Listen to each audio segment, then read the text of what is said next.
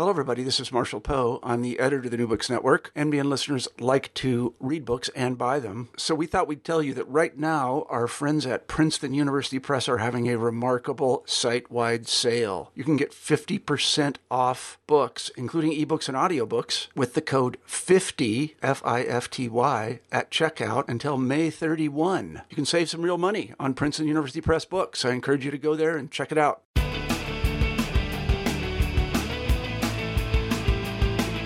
Hello, and welcome to New Books in Sports. My name is Keith Rathbone. I'm calling you here from Macquarie University. I'm here with Natalie Cook, or Koch, if you are a pronouncer of German, and she is the Associate Professor of Geography at the Maxwell School in, at Syracuse Uni- University, and also the editor of a, a new book from Routledge called Critical Geographies of Sport space, power, and sport in global perspective. Natalie, thank you very much for joining us today. Thank you for the invitation. I'm very happy to be here. I, I um, was really happy that we could uh, get this interview together. Your book, um, for me, as somebody coming from a sports history background, uh, was fascinating uh, to see uh, uh, maybe a common set of issues and questions related to how governments use sports to promote their own legitimacy or how um, people use sports as a way to integrate or, or not integrate into society, but from the perspective of space um, and, and just with a different set of tools and, and kind of initial questions. Uh, so I, I wanted to start out by saying this was just a really uh, fascinating uh, set uh, uh, of, of essays. And, and I guess I wanted to start by learning a little bit more about you, how you came to study sports, um, you know, more generally, and then how did you develop this specific um, book project, this edited volume? Yeah, thank you. So I when I was a, a, student from, from day one, I went into geography. I was very fortunate to fall into the discipline very early, but many students tend to find uh, geography much later if they end up with a um, an undergraduate degree or a graduate degree in uh, in geography. It's a relatively small discipline within the U.S. So I when I came to geography as a discipline, I wasn't really aware of the full breadth of it because in, it, it is very, very um, far reaching in terms of the coverage. And as an undergraduate, I didn't really know that sports geography existed as a subfield. I knew a few corners of the discipline, but uh, as a geography major, it, w- it really wasn't on my radar but I was doing my dissertation research as a graduate uh, student in in uh, geography, and my dissertation work was on Astana, Kazakhstan's new capital city. And for anybody who's familiar with the cycling world, uh, is is well aware that there has been a cycling team, Team Astana, uh, for for many years now. And so, because I was I was using the capital city project project as a way to open up bigger questions of politics and identity and geopolitics, how that was all working through the images and the narratives of the capital city. Uh, and indeed, it is it is kind of odd to have a cycling team or any team uh, named for a, uh, a, capital city on you know the, the world tour stage and the international stage. Uh, and in addition to that, the team itself was funded by Kazakhstan sovereign wealth fund. So this struck me as, as something of uh, something rather perplexing. And when I was in Kazakhstan during uh, one of the Tour de France victories of Alberto Contador, everybody in Kazakhstan was very interested in this particular victory. And even though, you know, Contador is not, um, not from Kazakhstan, had almost no attachment to Kazakhstan, he was racing for Team Astana. Uh, and people across Kazakhstan kept telling me that uh, Kazakhstan won the Tour de France. And that just struck me as, as such an odd thing to say. And I really wanted to understand this and to get more into these questions of how it is that uh, you have this this confluence of um, actors and money and people coming from all around the world to create this this particular cycling team in the name of the capital city project of uh, of, of Kazakhstan, which you know at, at that point in time, people in the West probably mostly encountered through images of Borat, right? Um, and a lot of the a lot of these images around you know around the sports team and other things uh, that the government has really invested in has been in response to the Borat uh, fiasco, as I kind of think of it there. So I um, I started to do more more research on the this team and and did interviews with people in focus groups uh, to get an understanding of how people were talking about the team and who they understood um, as as being part of it so this is really what what got me first going into into the topic of sports but it was never it was never really anything i thought i would pursue in the you know in, in the in a, in a more substantial way. Uh, but I, I, saw very quickly that people were very interested in this topic, and I ended up giving a number of lectures related to this. Students uh, love to engage with sports in classes on geography, and especially when you're talking about things that are quite tricky, uh, like authoritarianism, which is you know one of one of the major topics that I focus on, uh, and and other sorts of things about politics and resource economies and how governments that have a lot of resource wealth choose to invest that. You know, as I mentioned, it was the sovereign wealth fund uh, taking Kazakhstan's oil and gas revenues and putting that into a cycling team to pay some Europeans to bring pride to the country on the international stage. Those are those are kind of unusual patterns to see. So I, I, really have just tried to use that as an entry point uh, to to reach students in different audiences. So I, you know, over over some time of working on this topic and encountering other people in geography who kind of had a similar experience as me where they had a really intense you know interest in something related to sports. And i should also add you know here in, in this discussion of the cycling team that i myself am a cyclist. Uh, so i was interested in, in understanding it from that angle as well. Uh, so i met a number of people that had their own sort of sporting interests perhaps and had been following that as critical geographers but always on the side. And it was just a, a little you know as we, as we sometimes say, a dessert research project. Uh, you do it when you have the time, and it's you know it's not something that you can really get your whole sustenance on um, and make your career on, but it, it sort of made it made a lot of uh, a lot of the academic hurdles that we have to jump through somewhat more pleasant, and that's certainly been my experience. So I started to, to find these um, these kindred spirits in in geography, and ended up putting together several uh, panel sessions at uh, at two geography conferences. I think it was 2014 and 2015. So we had the annual geography meetings and um, each of those each of those events we pulled in people from that participated in that into this book uh, for the edited collection. And there you know there there's some people that we weren't able to include for various reasons um, and this kind of comes out in the in the beginning where I talk about why it is that geography or sports geography hasn't really been taken very seriously is that uh, in some cases or at least in one case in particular a PhD student had an absolutely fantastic paper, but he was being pressured by his advisor not to contribute to the book because he thought it would hurt him on the job market to have done research on sports.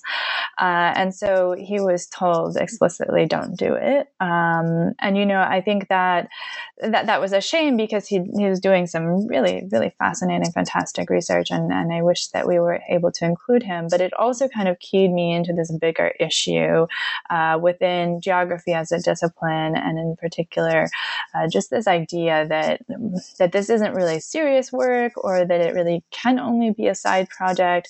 And certainly for younger scholars, they shouldn't be dabbling in this. You know, obviously some people don't really agree with that, myself being in that camp.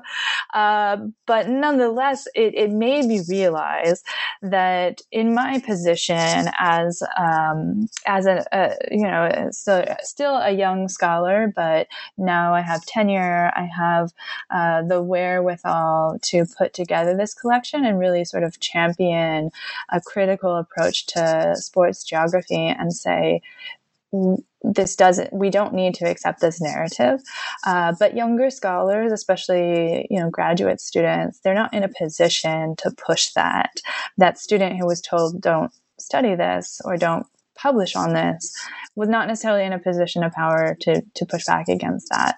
Uh, so I've, I've really felt that this is something I am I enjoy doing, uh, but I also think that it's important to you know, sort of build that sense of community and demonstrate to younger scholars that this work can be serious. And then as that continues to grow, uh, to hopefully advance a critical approach to geography such that you wouldn't have in the future a professor telling his student that um, that this shouldn't that this shouldn't be a topic to be published on, but to actually be very supportive and and um, encouraging of that kind of work.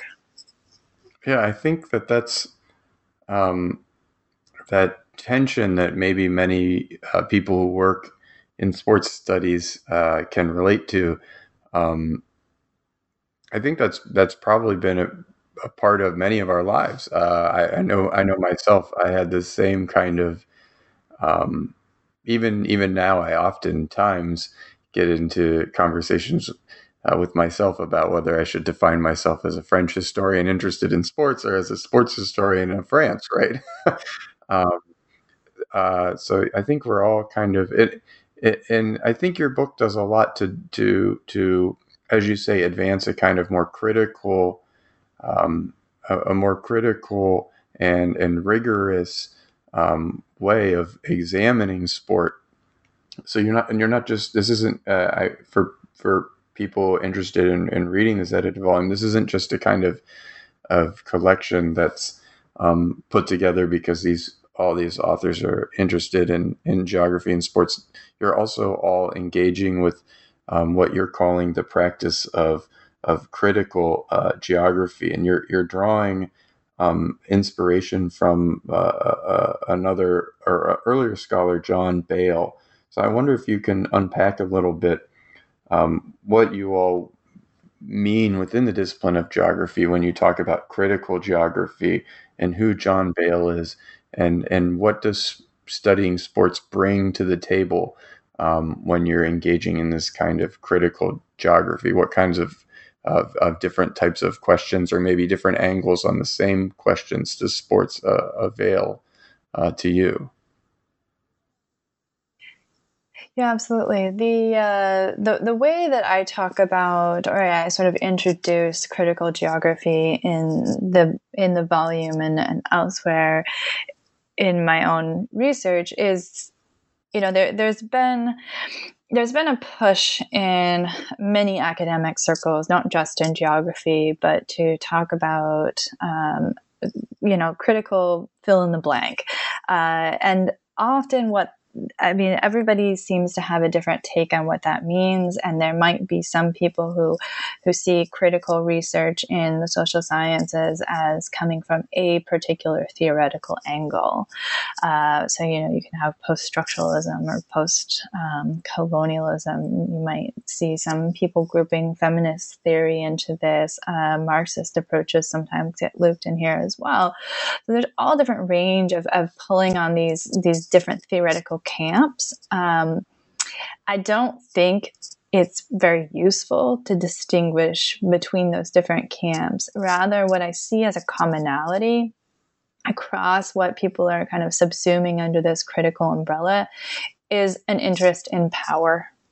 And to me, that's the sort of unifying thread. And I know that that's, you know, obviously all of these different theoretical approaches are going to approach power in a different way, but they nonetheless have an interest in understanding the politics and the power relations that play out in whatever um, topic they're researching, but then also a kind of reflexivity of the power and the political positioning of the researcher uh, themselves.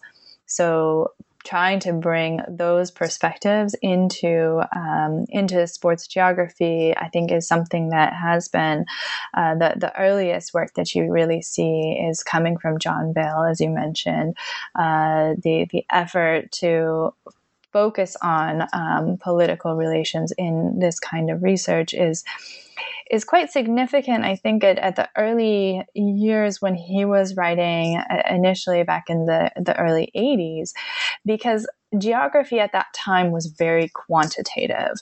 And there are still you know there, there's large segments of the discipline that, that are more interested in modeling and mapping and just using mapping technologies uh, to come up with some um, some statistical answer to a question that they might have. And so you can still see this a couple of years ago at the geography conferences. I'm sure there's probably still people doing this kind of research now where they're they're just interested in seeing how you can use GIS technologies, geographic information systems technologies, uh, to map like the um, the the spectatorship of a, of a particular team or uh, looking at where college athletes are recruited from and just using mapping technologies to tell us that information. Um, to me, sports geography or critical sports ge- or a critical sports geography needs to go one step further, right? It's to ask uh, about the, the, the political relations that you are actually mapping, and then also to reflect on your role as a researcher um, in how you are engaging with these sorts of technologies of mapping and knowing. So not to just leave it there, but to go one one step further to look at the power dynamics of of research and of whatever it is you're researching. Uh, so again, I think in in the early days when John Bale was was writing on. Uh, sports geography, um, geography was still very much focused on um, on this more sort of you know quantitative mapping approach to things. And this was though at the time you know in a number of across a number of different science so, social sciences people were starting to get more interested in social theory and uh, reading a number a, a number of scholars from um, you know, in the in the uh, Foucauldian tradition that I'm mostly rooted in myself, uh, from from Foucault's work and others, kind of in that in that direction, and actor network theory, and this is kind of the late '80s when we start to really see this the rise of um, feminist theory in in across the social sciences. So this starts to come to a number of the social sciences, including geography. And for me, when I say critical theory and critical geography, I'm interested, you know, in, in that sort of broader shift to think about and to prioritize power in the study uh, of the various the various topics that we're all interested in. Um, and then from uh, from there, I think you know we start to see a number of people across across the discipline and in their various subfields engaging with this.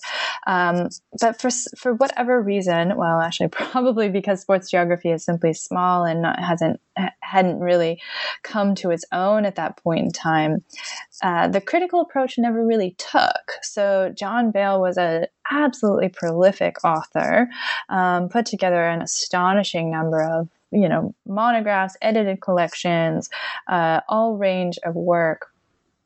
But he was, you know, he, he, he didn't seem to to uh, the the field itself didn't seem to necessarily ossify into uh, something something too much broader uh, than him and a handful of colleagues within within geography. And you know, he worked across the discipline, you know, across disciplinary lines as well, uh, such that you know by the time I came to start doing research on this about uh, probably seven years ago or so, uh, this still didn't there still wasn't really a strong sense that sports geography could be something more than it is, even though he had already laid that groundwork, as as had a number of others. You know, there's there's obviously another a, a number of other scholars like Rooney um, and and some and a handful, uh, but you know, it just it just hadn't really ossified into a into a, a mainstream approach within sports geography. So then, in in some ways, the the larger and bro- in fact, I, I, I think it's fair to say the broader goal of this um, edited volume is not just to illuminate these separate um, but interconnected questions uh, that all the authors are dealing with, and I they all they do all center around the question of power and power relation, but also to to articulate um, a kind of new approach or more rigorous approach to the study of sport within geography. And then perhaps even more, I, am sorry, I, perhaps even more also, I, I, um, there's a, there's an interesting, almost activist uh, call at the end of your um, introduction to, or maybe at the end of your conclusion, um, at, at, the end of your conclusion, um, that, that gestures towards using these tools in, in a social justice um, space. I thought that was pretty interesting. Yeah. So, you know, I think the the one of the major reasons I wanted to keep a broader approach to what critical theory would mean in the volume is that I don't believe in. I mean, I I, I truly do feel like a lot of um, theoretical frameworks are they're built upon a kind of authoritarian ethic and that is that this is the right approach. and that's really it. Uh, so you know, I don't I don't believe in that. I believe that academia and theoretical frameworks uh, should be pluralistic, and I I think that that's really important to allow people the space, students as much as you know established scholars, to give people the space uh, to think through the different theoretical tools that might be useful for them. I mean, I I will refuse to adhere to any particular theory because I don't think theory is, is dogma. I think it's a set of tools that you might apply systematically uh, when when it's useful.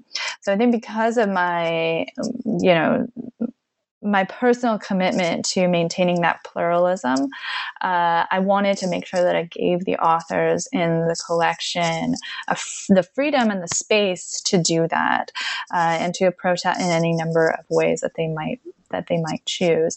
And I think one of the one of the interesting tensions or the difficult tensions for many scholars who are interested in social theory and you know if if they want to call it critical radical uh, whatever it is.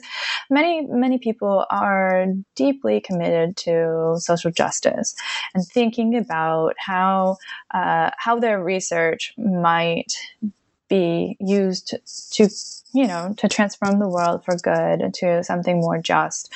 And that's not usually that's that's not always an easy question to answer. In fact it's a very difficult question to answer as academics.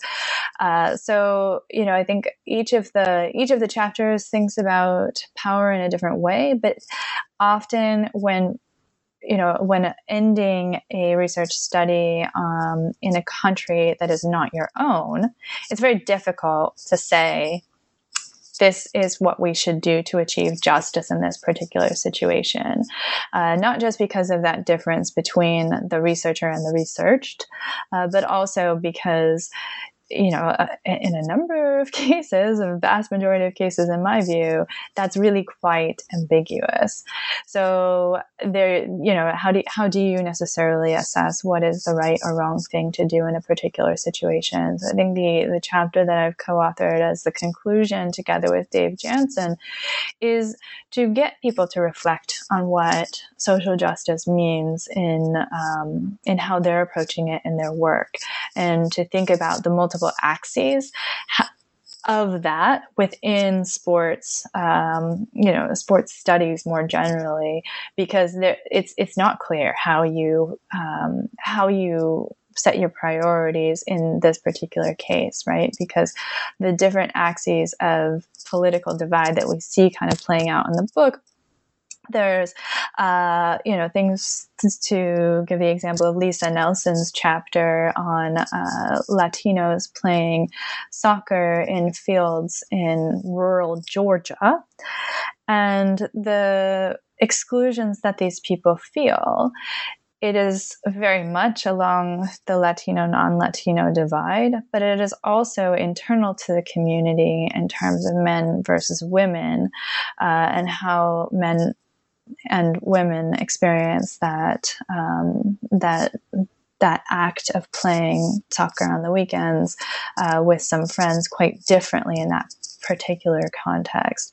Uh, then you can look at you know just just taking one example of environmental issues and the environmental impact of sport.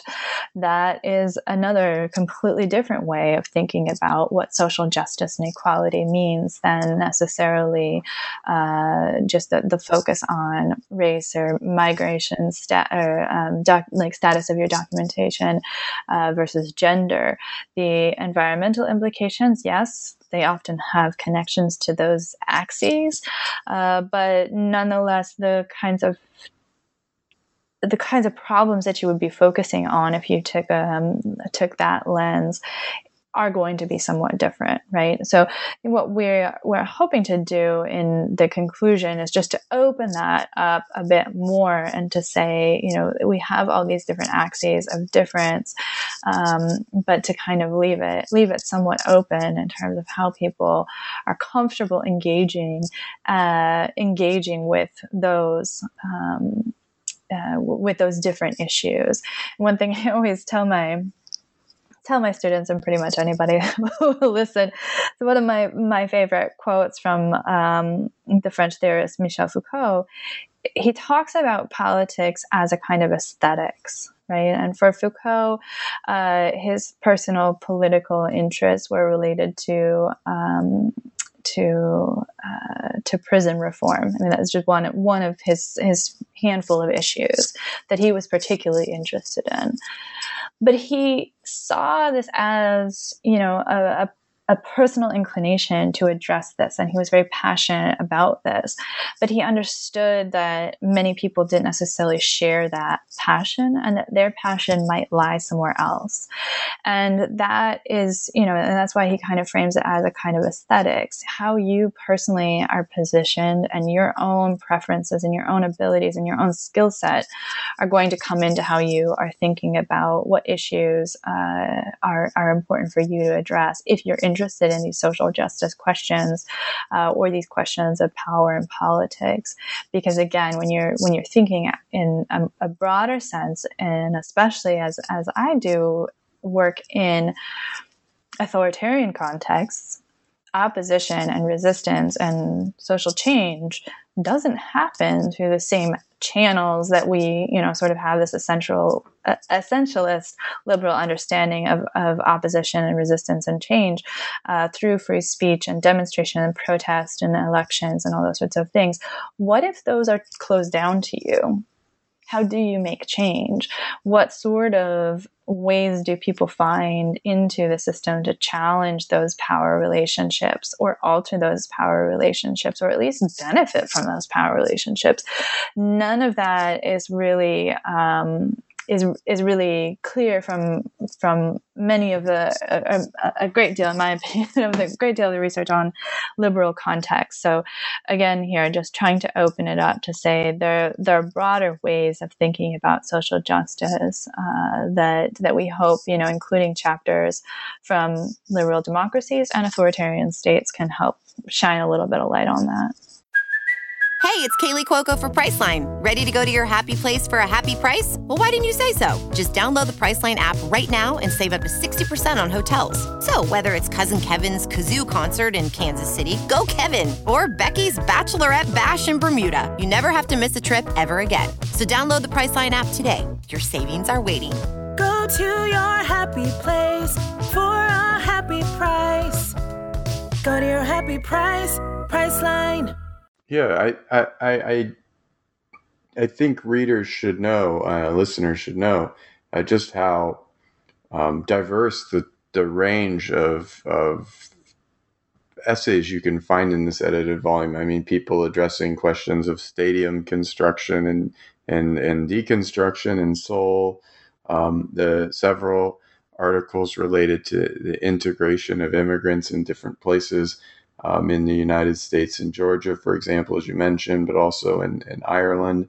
Um, professional wrestling uh, uh, in territory, which was particularly uh, interesting um, to me, as well as, as a series of articles that relate to author- authoritarian regimes. And you, you've divided uh, this up in your volume into the first half uh, of the book dealing with uh, sports and state spaces, um, and then the second half dealing with sports and community and urban spaces. Your your your uh, contribution is in is in the first part of the book, and and, and you're looking at uh, athletic autocrats and, and and unpacking in some ways how um, how autocrats use athleticism um, in particular ways. So I wonder if you can talk us through uh, through your own work in the volume for a minute. How did you come to this project, and, and what what what what do we need to know about uh, autocratic sportsmen? yeah, I mean, I I've because I work in the post post-Soviet world uh, have worked there for so many years. I, you know, I, have obviously seen all of the images of, of Vladimir Putin uh, doing different shirtless, sports. Uh, riding horses, and yeah, exactly. Judo is what he, you know, where he really got his start. But since becoming president of Russia, then he's all of a sudden doing all these other sports, and and there are these very coordinated photo ops, right?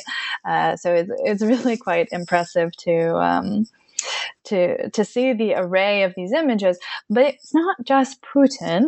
Number one, so I, I, noticed this certainly because I work primarily in in Central Asia and in Kazakhstan and in Turkmenistan.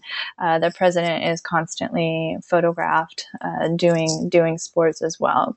So I had started to do research on this some some years before I actually ended up writing this chapter and it, you know, there there's actually a number of cases in non-authoritarian contexts where you have the leaders being photographed uh, doing sports. So there's kind of, um, you know, this whole thing in and around uh, the, one of the Clinton Gore election campaigns where they're doing sports together, and there's always a commentary in the United States media about the the um, the leaders athleticism or lack of athleticism in some cases uh, right? So anyways this is this is a common thing and um, i I noticed as well as I as I started to do more research on this that um, Putin wasn't the only one in history to have uh, have been photographed shirtless doing sports, but that in fact um, Mussolini was perhaps the first one to do this. And Mus- there was tons of pictures of Mussolini uh, shirtless. Skiing was the most famous one, but he's doing all sorts of other things shirtless. Uh, so you know this this got me thinking about uh, the the sort of cultural divides and differences of these leaders doing uh, sports. So, as I mentioned, because I'm a scholar with authoritarianism, I was most interested in explaining this in authoritarian contexts. Uh, and so what I wanted to do in the chapter that I wrote on athletic autocrats is simply to ask, why does this happen?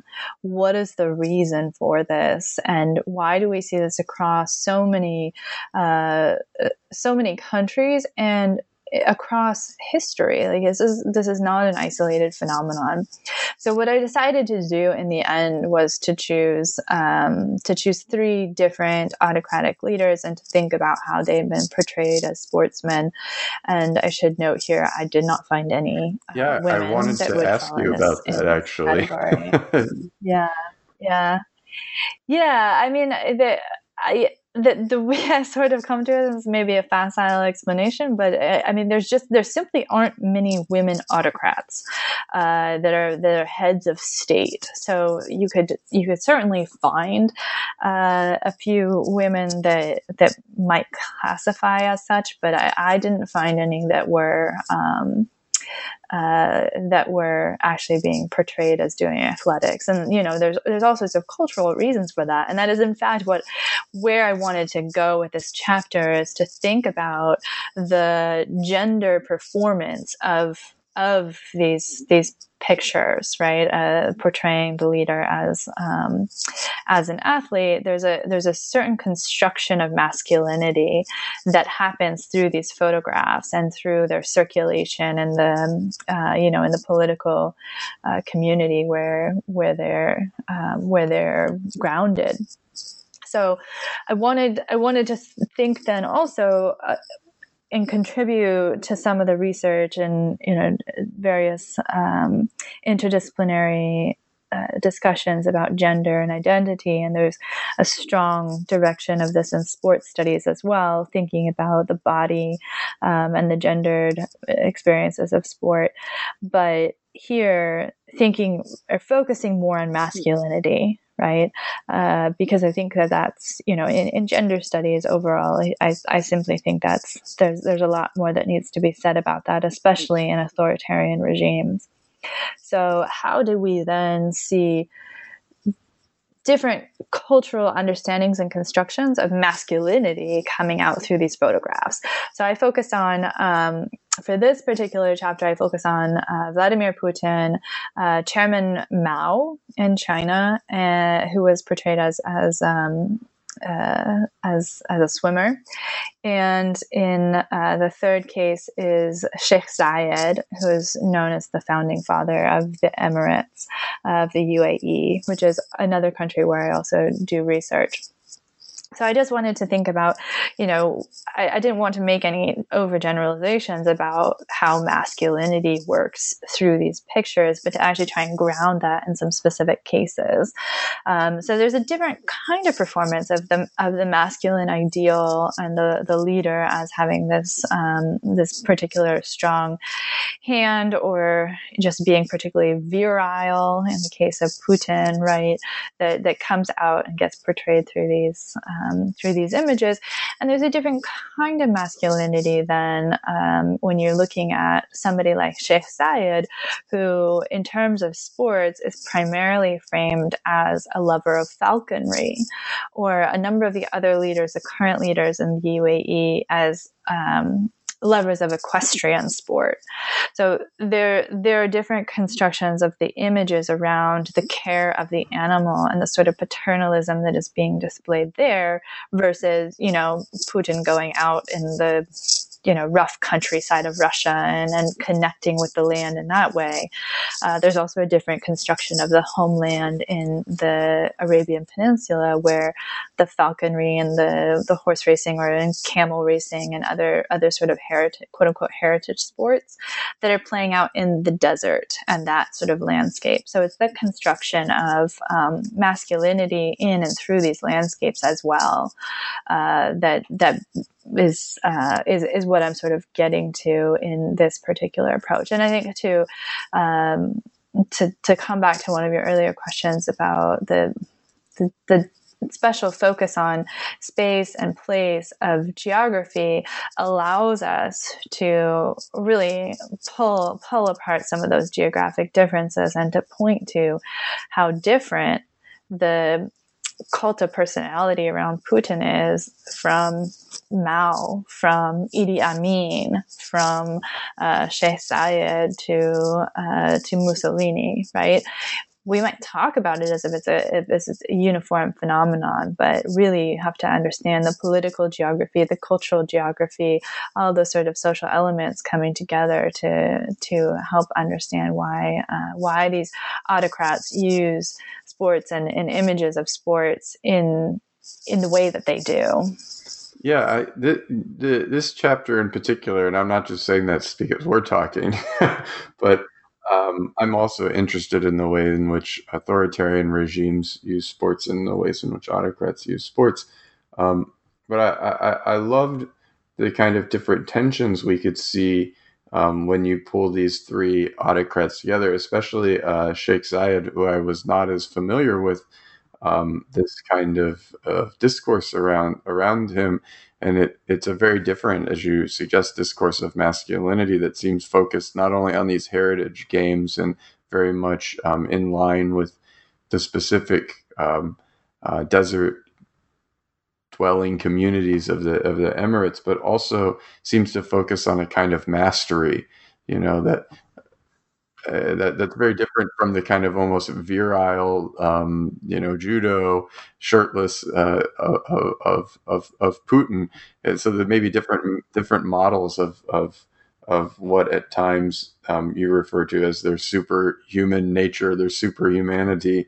Um, but at the same time, they also have, uh, you know, Putin maybe more than Sheikh Zayed has to uh, portray himself as almost uh, I, have been in Australia too long. I wanted to use the word blokish, like an ordinary sports, uh, you know, somebody ordinarily interested in sports and not just doing this um, uh, because uh, he needs to have a political a, a, political image, but also to be an authentically sporty person, right? Mm-hmm.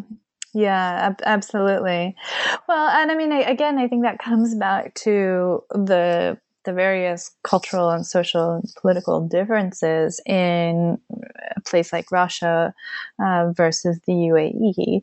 So there's the, each of these each of these men is working within within a different. Um, they're, they're circulating with different groups, right? So when when we talk about something like the cult of personality or uh, the, this idea of a cult of personality, one of the one of the biggest challenges of even just that frame, the cult. Um, I mean, there's a there's a, a strong thread of Orientalism that gets uh, that gets woven in there, right? But overall, the the the falseness of this construction of the the, the dear leader as a, as superhuman is that the dear leader as a singular entity exists as such. Uh, and rather than, you know, acknowledging that Putin is only powerful because, well, he has a whole network of people that are constantly kowtowing and, and, and doing everything in their power to please him. Uh, but they're also very much interested in maintaining that idea that Putin does everything, uh, because that means that then they can they can advance themselves in a way that deflects attention from certain political relations that they have. And so this is this is um, what you certainly saw with the case of Stalin um, and Hitler and others. They very they had a they had a wide network of elites who were in that inner circle, who were very interested in maintaining that that myth of the of the central leader because they were able to skirt around um, skirt around criticism themselves, right? Because it was just the, the leader does X and, and, and then it's this disjuncture between the implementation, but the leader is, is pure and his intentions are good. Um, so the, this this is a common sort of thing that you have playing out but nonetheless somebody like Putin, he he has to he has to maintain his position of power, in my opinion. Um, as an observer of Russian politics over many years, he has to uh, maintain that position at the center because he's he's really his his entire livelihood and existence is is built upon maintaining um, his place in these um, in these networks around him.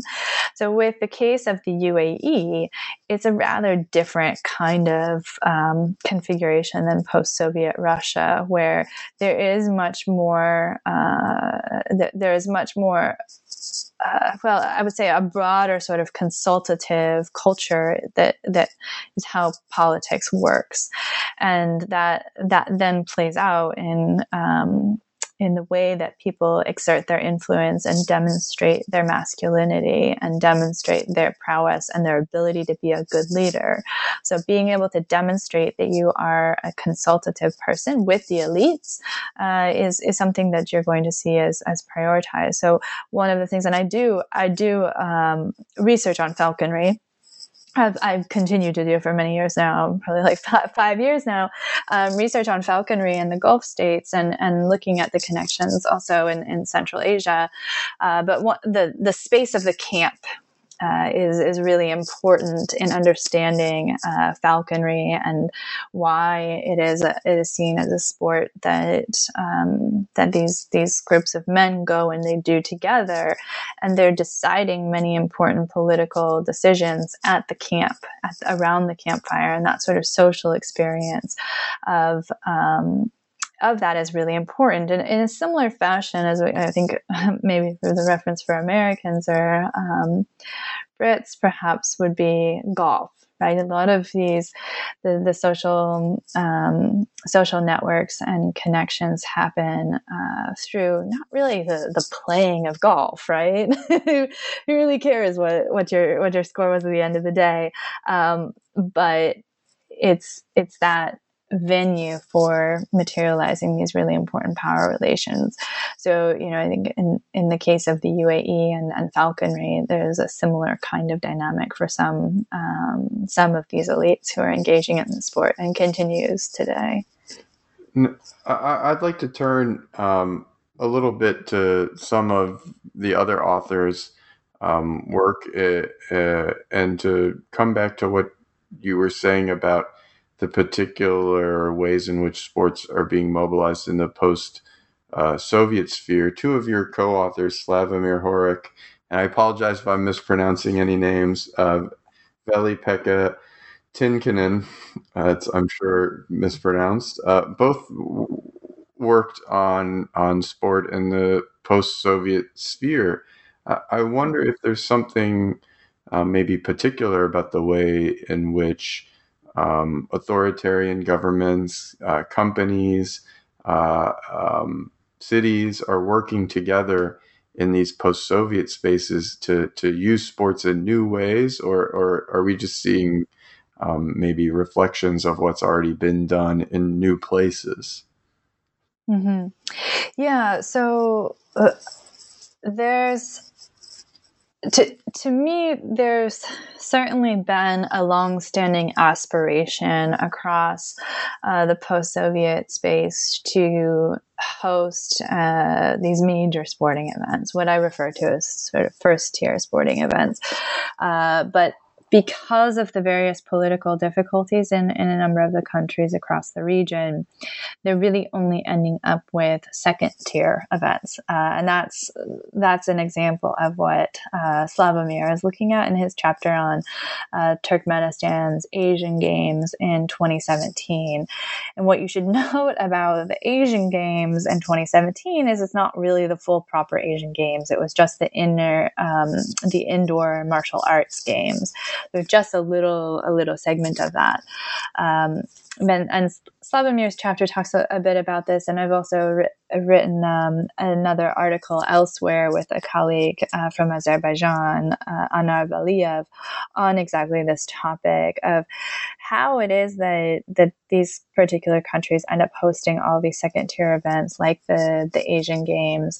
Uh, you know, Kazakhstan has hosted that as well Azerbaijan hosted the European Games uh, a couple of years ago, and what you see common across these particular countries, and the ones you know, I'll first talk about the, the Central Asian cases, and I'll come back to Russia, uh, which is what Veli-Pekka's article is about, or chapter is about.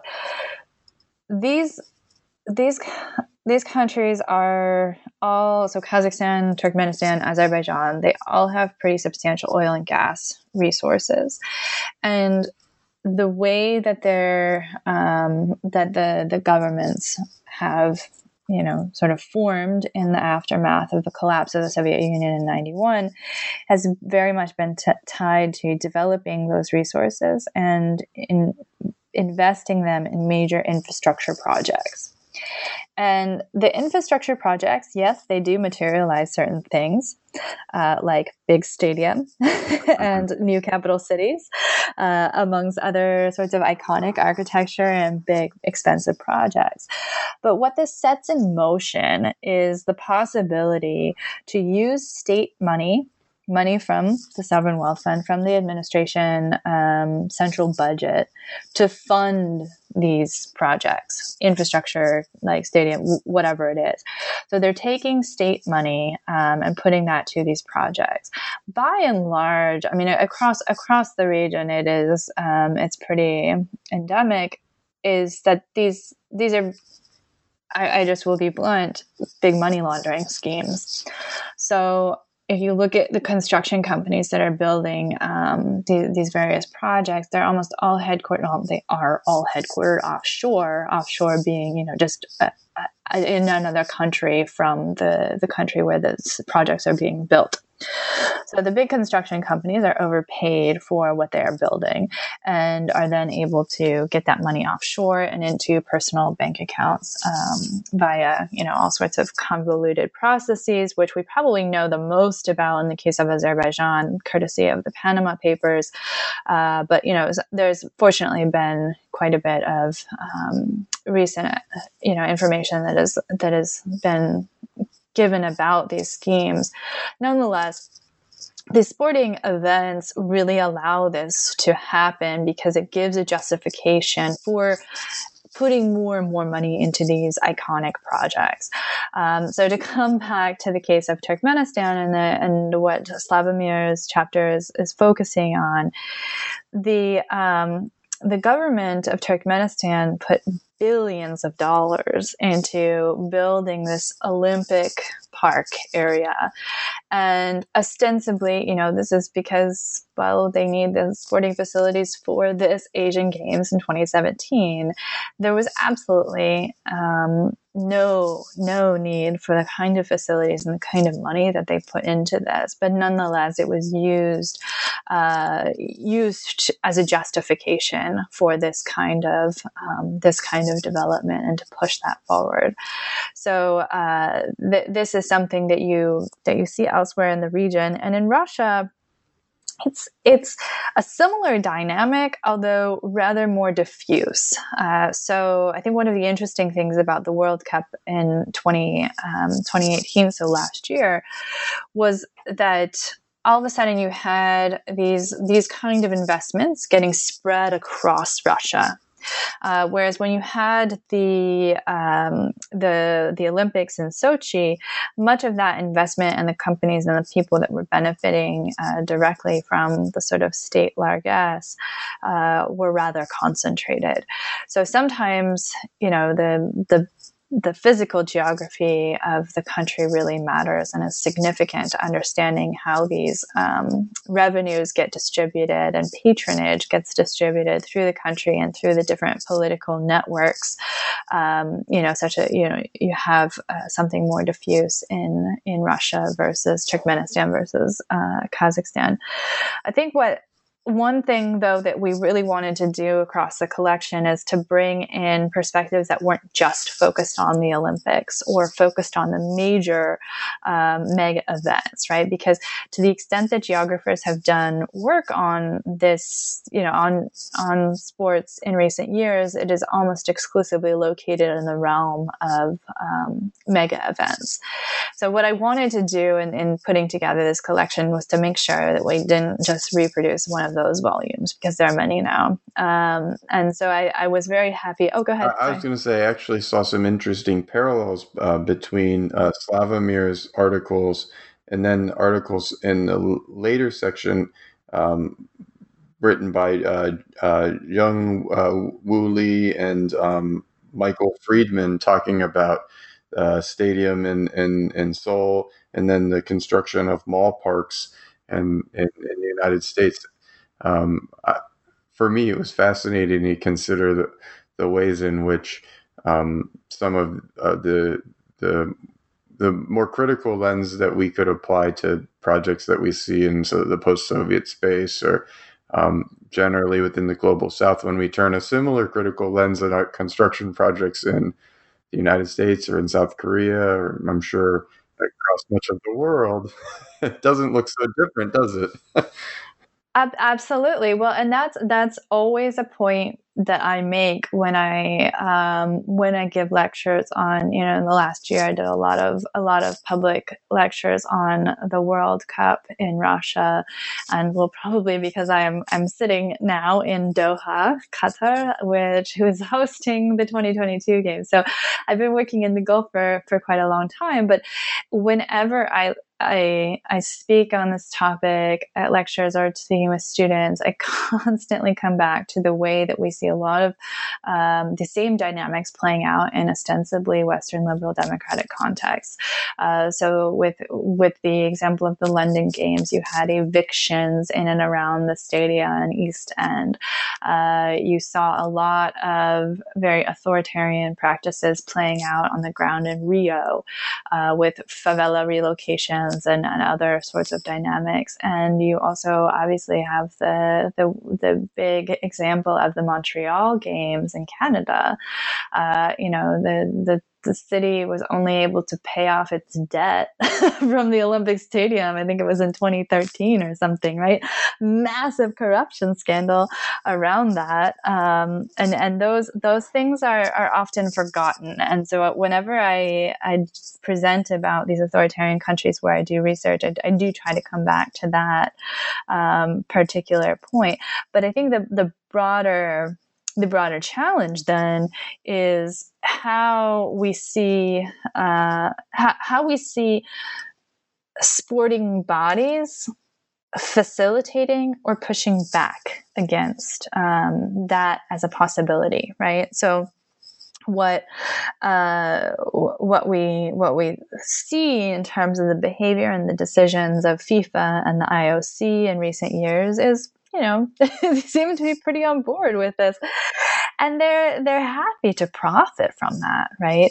So when when the media is just kind of demonizing these authoritarian places and, and critiquing their human rights abuses, et cetera, et cetera, to my mind, we need to be talking about who are the actors that are facilitating this, because I can guarantee you there's a lot of complicity from Western construction companies, from various consulting companies, um, energy and power suppliers, uh, all range of suppliers uh, that are interested in this, just as much as there is, you know, then the institutional frameworks like people in um, FIFA and the IOC who are who are facilitating this. So, I, you know, obviously we should be worried about these other human rights issues, but I think that if that so dominates the coverage of these major sporting events and what have you, that we fail to look back um, on what and,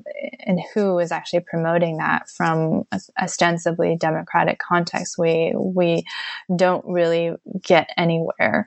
Uh, so so that's that, that's sort of something I've I've been interested in thinking about for some time now. But I, I appreciate the point of making that connection, and I think you know um, Lee's uh, chapter on Korea's uh, Dongdaemun Stadium is is really fantastic because he you know he he traces this in terms of the history as well uh, and and shows us how the the vision and the ideas about the the baseball stadium in Korea have changed so dramatically over decades and how that plays out in municipal politics and how the municipal politics are also shifting as we see the um, we see the understanding of the stadium coming uh, coming to the end or the eventuality of being demolished and re- replaced with a design plaza, uh, and then the stadium itself being relocated on the outskirts of the city in a completely different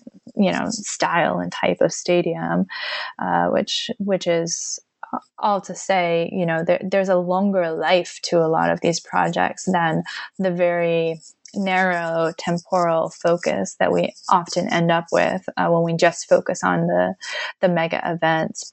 Um, but I did, I did want to just quickly come back to Veli-Pekka's chapter on uh, on Russia because I think there's also a point about the the spatial diffusion of a number of these these initiatives and how authoritarian governments, but other other governments as well, they they they have uh, or sporting events and sporting programs have a much broader spatial extent than is often really acknowledged. And I think Veli-Pekka's article or chapter showing how um, Gazprom, the the Russian uh, gas company, uses sports uh, in in a way to kind of you know he talks about it in terms of capillary power to extend its reach into all these various corners across Russian territory uh, and and to bring that to to life across space. So I think the you know we, we can think about the uh, about the different times and the different spaces of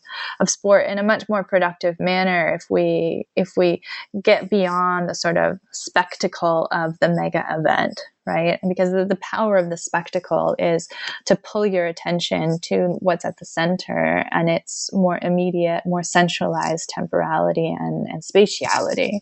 Uh, but but what I think a lot of the chapters do very well is to show that there's there's something much more diffuse. And if we just train our eye on what is more diffuse, uh, we might have a different understanding of, of how power is working in these in these different spaces and times. Well, great. Um, and with that, I guess I'd like to pose our, our last question, which is Natalie, what are you working on now? What can we look forward to hearing about soon?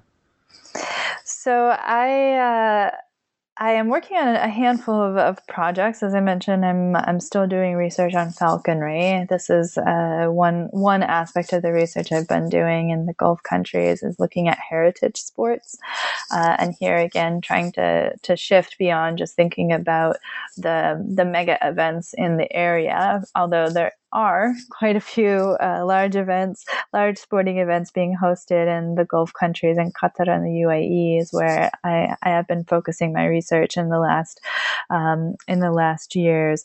So I ha- I first started to go to travel to Doha, which I mentioned um, is is where I am at the moment back in 2012. Uh, so since then, you know, and by the time World Cup uh, arrives in um, in 2022, I will have been watching the city uh, transform and get ready for for the games for a period of about 10 years.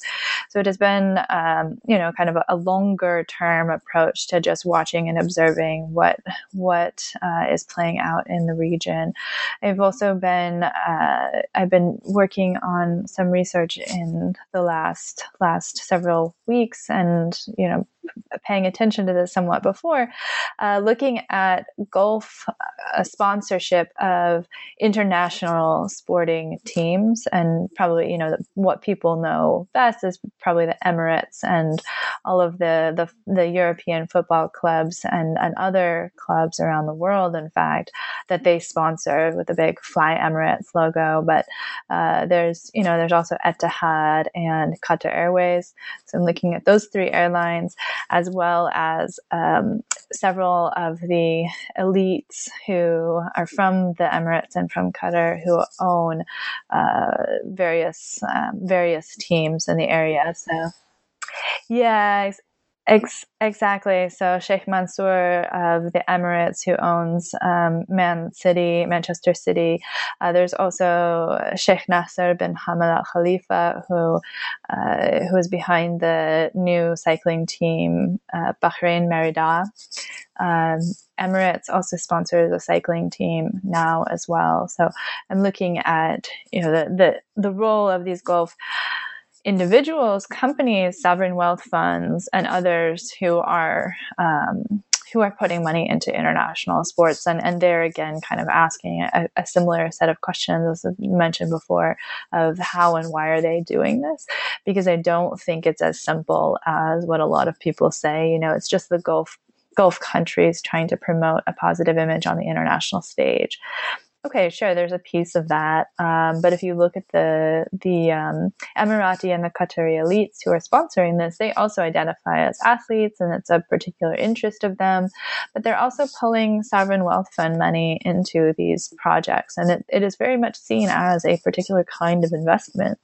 And uh, in some cases, they're okay with losing certain royal wealth, uh, but in other cases, when you've got the sovereign wealth fund and the big airlines involved, they are very very much after certain profits. Uh, so I'm trying to there again just tell a, a more diffuse story about why we see the rise of of Gulf uh, sports sponsorship, especially after 2008, um, when we saw the uh, financial crash or the, the, the, global financial crisis, as well as in 2009, the financial fair play regulations coming into uh, or being adopted in um, UEFA, such that European football teams were not to be losing money, uh, lest they be sanctioned, lest they be sanctioned. So th- this, you know, sort of confluence events and interests as has what has been uh, behind a lot of this. So that's that's just a handful of the things that I'm working on. But obviously, uh, looking looking at the developments in uh, in Doha and seeing all of the the stadiums going up around the city, it's um, it's it's significant even you know, it was it was already uh, a World Cup under the international eye. But now that Qatar is under blockade and has been since June 2017 from its neighbors, um, the, the politics of the blockade has absolutely been playing out through uh, through sports and Qatar's winning of the, the Asia Cup in Abu Dhabi when I was there a couple of weeks ago was quite dramatic. Um, and, uh, you know, there, there's a number of things that are that are really fascinating to watch in terms of how um, how these politics in the GCC region, you know, the the, the world at large, play out through um, through these major sporting events, but also then you know, in just the corporate sponsorships like Emirates. Um, sponsoring PSG uh, and that deal ending because well it is a it is a, a team uh, owned by uh, a Qatari businessman so, you know, th- these th- these are the the general things that I think is so powerful about sport is um, being able to look at, as I mentioned before, something very tricky and politically difficult, uh, but through something that's a little bit more familiar and easier to understand uh, for for many of us who are interested in the sporting world. Thank you so much again, Natalie, for joining us. Um, this has been Keith Rathbone. I'm speaking today with Natalie Koch, Associate Professor of Geography at the Maxwell School at Syracuse University and the editor of a, of a really fascinating edited volume that you all should check out from Routledge called Critical Geographies of Sport, Space, Power, and Sport in Global Perspectives. Uh, thank you all very much for listening to New Books in Sports. Thank you, Natalie, for joining us um, that's goodbye for me. Thank you. Bye.